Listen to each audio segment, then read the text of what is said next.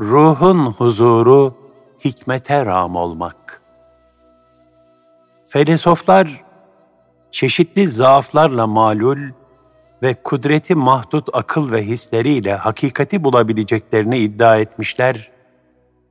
Fakat bu vasıtalarla ne başkalarını ne de kendilerini tatmin edebilmişlerdir. Kelam ilmiyle iştigal edenler, vahyin muhtevasında da olsa, aklın zaruri prensipleriyle muhakeme ve mukayeselerde bulunarak yol almaya çalışmışlardır. Fakat onlar da aklı vasıta edindikleri için ancak onun salahiyet dairesi içindeki mevzularda faydalı olmuş, aklın ötesindeki mevzularda ruhları tatmin edecek bir imkandan mahrum kalmışlardır.''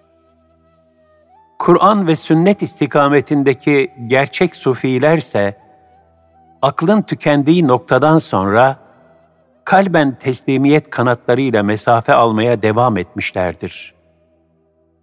Bu teslimiyetin neticesinde hikmet ufuklarından nasip alarak marifetullah tecellilerine mazhar olmuşlardır. İnsan ruhu da hikmetlere vukufu nispetinde gerçek huzura kavuşabilir.'' Nitekim Hazreti Ali radıyallahu an bu hakikate işaretle şöyle buyurmuştur. Hikmetli söz ve davranışlarla ruhlarınızı dinlendirin. Zira bedenlerin yorulduğu gibi ruhlar da yorulur. İnsanları düşündürücü hikmetli sözlerle ikaz edin ki kalpleri huzur bulsun.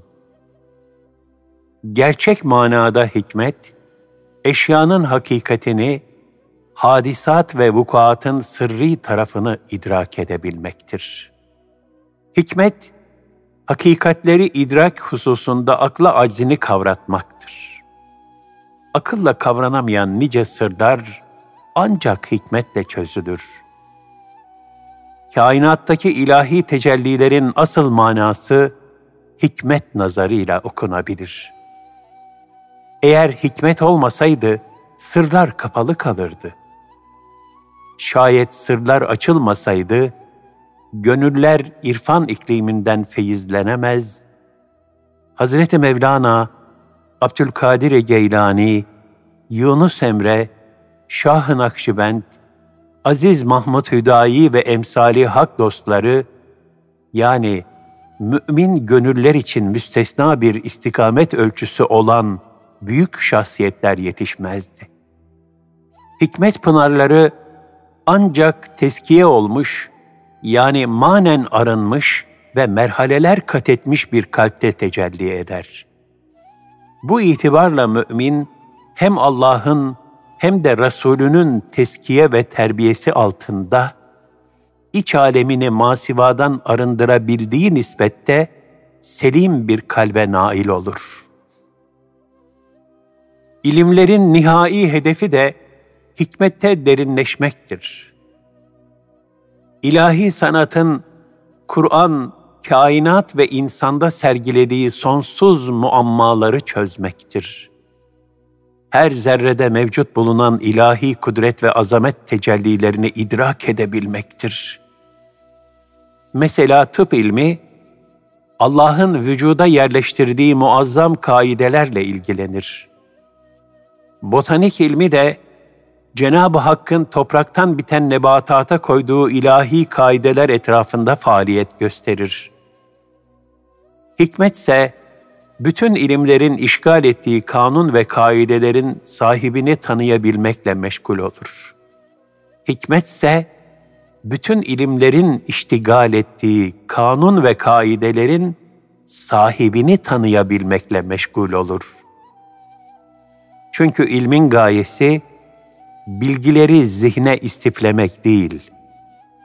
O bilgilerin asli kaynağındaki sır ve hikmetleri kalbin idrak edebilmesidir. Bu da nur-u ilahinin kalpte tecellisiyle mümkündür. Allah Teala buyurur, Allah hikmeti dilediğine verir. Kime hikmet verilmişse, ona pek çok hayır verilmiş demektir. Ancak akıl sahipleri düşünüp ibret alırlar.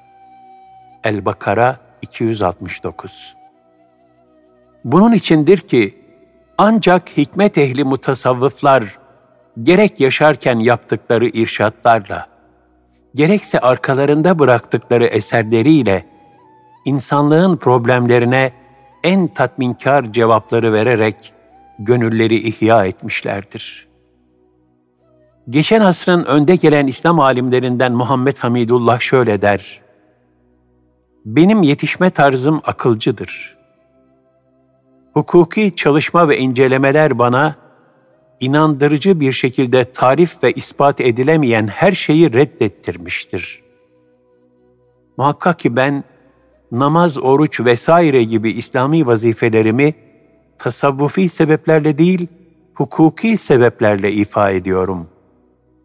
Kendi kendime diyorum ki, Allah benim Rabbimdir, sahibimdir. O bana bunları yapmayı emretmiştir. O halde yapmalıyım. Bundan başka hak ve vazife birbirine bağlıdır. Allah bunları ben istifade edeyim diye bana emretmiştir. Şu halde ben ona şükretmekle vazifeliyim. Batı toplumunda Paris gibi bir muhitte yaşamaya başladığım zamandan beri hayretle görmekteyim ki Hristiyanları İslamiyeti kabule sevk eden fıkıh ve kelam alimlerinin görüşleri değil, İbni Arabi ve Mevlana gibi sufilerdir. Bu konuda benim de şahsi müşahedelerim olmuştur. İslami bir konuda benden bir izah istendiği zaman, benim verdiğim akli delillere dayanan cevap, soranı tatmin etmiyordu. Fakat tasavvufi izah, meyvesini vermekte gecikmiyordu. Bu konuda tesir gücümü gittikçe kaybettim. Şimdi inanıyorum ki, Hülagu'nun yakıp yıkan istilalarından sonra, Gazan Han zamanında olduğu gibi, bugün de en azından Avrupa ve Afrika'da İslam'a hizmet edecek olan ne kılıç ne de akıldır. Fakat kalp yani tasavvuftur. Bu müşahededen sonra tasavvuf konusunda yazılan bazı eserleri incelemeye başladım. Bu benim gönül gözümü açtı. Anladım ki Hazreti Peygamber zamanındaki tasavvuf ve büyük İslam mutasavvıflarının yolu ne kelimeler üzerinde uğraşmak, ne de manasız ve lüzumsuz şeylerle meşgul olmaktır. Fakat tasavvuf insanla Allah arasındaki en kısa yolda yürümek, merhaleler kat etmektir. Şahsiyetin geliştirilmesi, ruhaniyeti inkişaf ettirme yolunu aramaktır.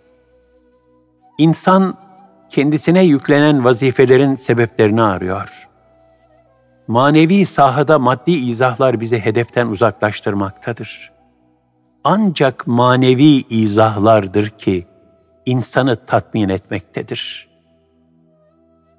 Dolayısıyla insanlığın aradığı en tatminkar cevaplar, akli muhakeme ve mukayese mahsullerine ilaveten, ilahi hikmetler ufkundan da gönüllere seslenebilen mutasavvıfların dilinden sadır olmaktadır.''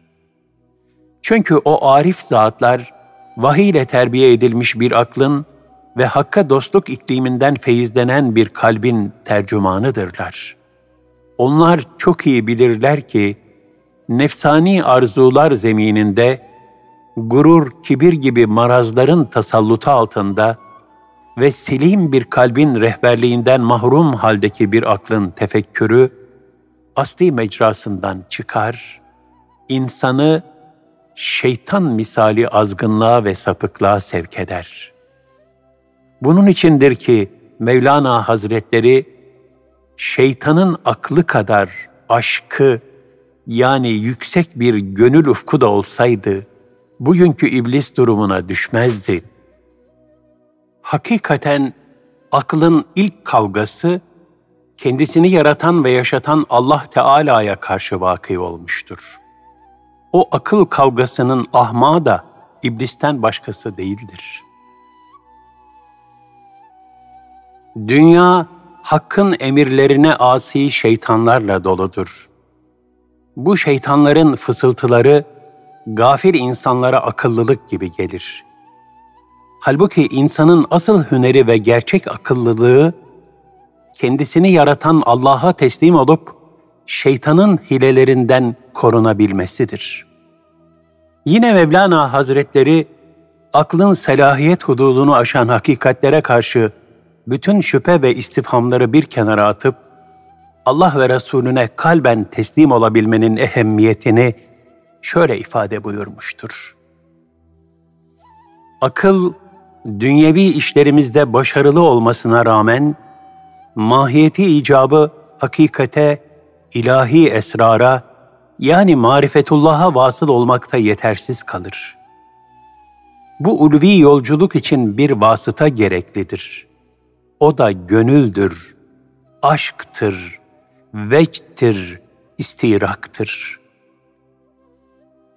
Aklın çıkmazlarından kurtulmak için nefsi teskiye, kalbi tasfiye ederek ilahi hakikatlere aşkla teslim olmaktan başka bir yol bulunmadığını Muhammed İkbal temsili bir hikayeyle şöyle ifade eder. Bir gece kütüphanemde bir güvenin pervaneye şöyle dediğini duydum. İbn Sina'nın kitapları içine yerleştim. Farabi'nin eserlerini gördüm. Fakat onlardan bu hayatın felsefesini bir türlü anlayamadım. Bir güneşim yok ki günlerimi aydınlatsın. Güvenin bu feryadına mukabil pervane güveye yanık kanatlarını gösterdi. Bak dedi, ben bu aşk için kanatlarımı yaktım. Sonra da şöyle devam etti. Hayatı daha canlı kılan çırpınış ve muhabbetlerdir. Hayatı kanatlandıran da aşktır. Yani pervane, güveye yanık kanatlarını göstererek hal lisanı ile sen bu felsefenin çıkmaz sokaklarında helak olmaktan kendini kurtar. Mesnevi'nin aşk, vecd ve feyz dolu mana deryasından nasiplenerek vuslata kanatlan demekteydi. İşte aklı ve kalbi tenvir etmek için ilahi menbadan süzülen hakikat nurlarının etrafında adeta pervane misali derin bir aşk ve muhabbetle dönmek, yüksek bir gayretle hizmet etmek icap eder. Aklın çıkmazlarından kurtulup huzur ve saadete ermek ancak bu sayede mümkün olabilir. Aklı olgunlaştırarak ve kalbe seviye kazandırarak selim bir mantık ve ilhamı kendinde mezceden bir insanın ufku, fani ve nefsani ihtirasların esaretinden kurtulup sonsuzluğa açılır. Ruhun aşk kanatları Bir müminin hayatının her safhasında ilahi aşkın engin firaset ve basiretine ihtiyacı vardır. Aksi halde kabuktan öze, şekilden hakikate ve suretten sirete intikal edebilmesi çok zordur.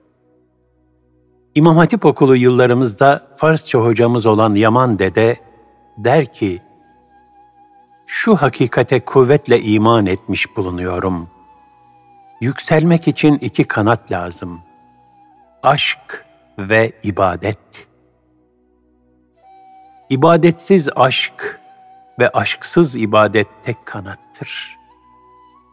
Tek kanatla uçulamayacağına göre imanı da, ibadet hayatını da aşkla yaşamak zaruridir.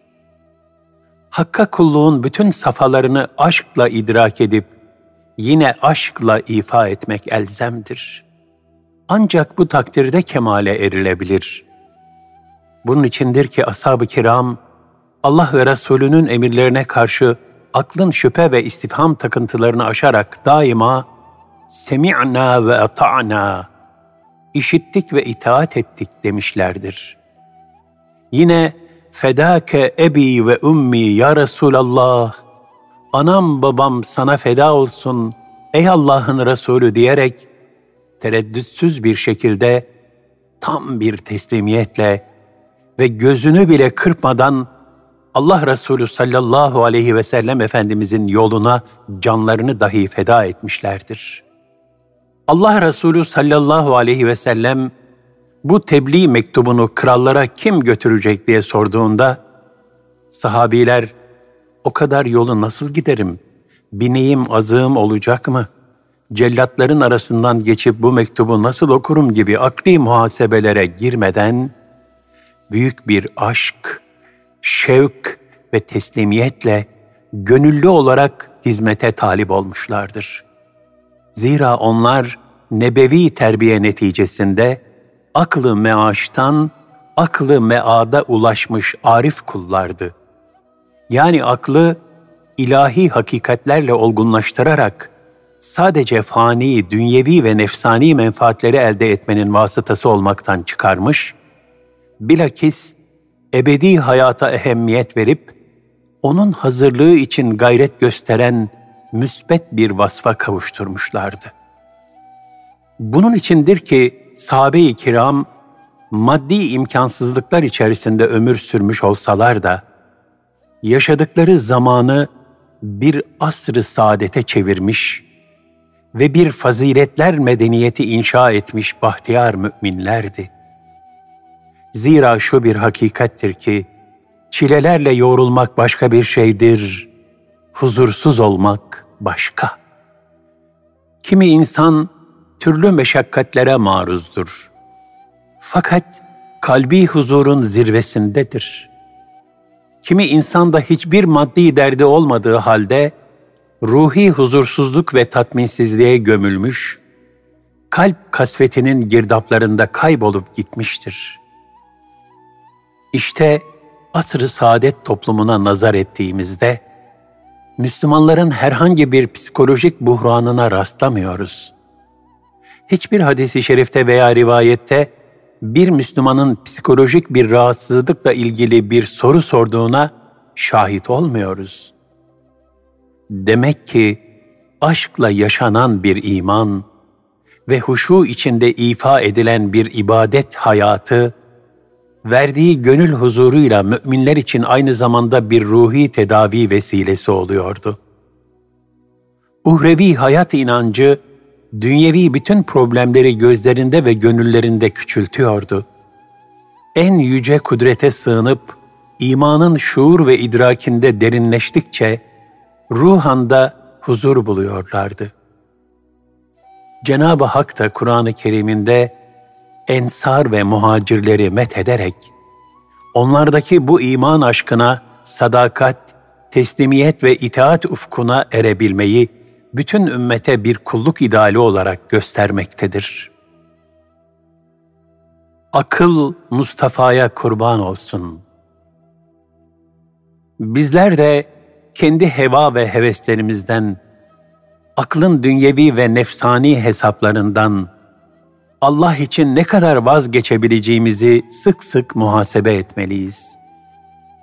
Tevhid mücadelesi veren bütün peygamberler ve ihlaslı ümmetleri gibi bizler de hak yolunda mesafe kat etmek için içimizdeki putları ne kadar devirebileceğimize dikkatle bakmalıyız. Ayet-i kerime ve hadis-i şerifleri aklın dar hudutları içinde ölçüp biçmeye lüzum duymadan sahabe misali bir aşk, vecd ve teslimiyetle kabul edip işittik ve itaat ettik diyebilmeli Hazreti Mevlana'nın tabiriyle aklımızı Hazreti Mustafa'nın huzurunda kurban edebilmeliyiz. Necip Fazıl'ın diliyle gözüm, aklım, fikrim var deme hepsini öldür. Sana çöl gibi gelen o göl diyorsa göldür. Müjdecim, kurtarıcım, efendim, peygamberim, sana uymayan ölçü hayat olsa teperim. Sende insan ve toplum, sende temel ve bina, ne getirdin, götürdün, bildirdinse amenna. Diyerek Fahri Kainat Efendimiz'e teslimiyetimizi ifade edebilmeliyiz. Büyük İslam alimi ve mütefekkiri İmam Gazali rahmetullahi aleyh şöyle buyurur. Felsefe mevzuundaki idrak, tetkik ve tenkit safhalarından sonra bu husustaki yoğun mesaimi sona erdirince, maksadım itibariyle bu ilmin de yetersiz olduğunu, aklın tek başına her şeyi kavramaya elverişli olmadığını, onun her meselenin üzerindeki perdeyi kaldıramayacağını anladım. Gazali Hazretlerinin akıl ve marifet sahaları arasındaki halini Necip Fazıl Kısakürek bir eserinde şöyle anlatır. İslam'ın hücceti diye anılan büyük tefekkür adamı. O, ilmi fikri bütün kafa ve idrak işlerini bir tarafa bırakıp, gerçek marifet istikametine yöneleceği zaman şöyle dedi. Gördüm ki her şey peygamberler peygamberinin ruh feyzine sığınmaktan ibaret. Ve gerisi sadece bir maval, vehim ve hayal. Akılsa bir hiç, sadece hudut. Ve cihanın bir eşini görmediği bu mutantan kafa, bütün istifhamlarını söndürüp, peygamberler peygamberinin ruh feyzine sığındığı hudutsuzu buldu. Şunu unutmamalıyız ki, insan sadece aklına ehemmiyet verip, onu adeta putlaştıracak derecede yegane hakikat pusulası zannetme gafletine kapılırsa, kalbinin ve ruhunun bütün idrak kanallarını kendi eliyle tıkamış olur.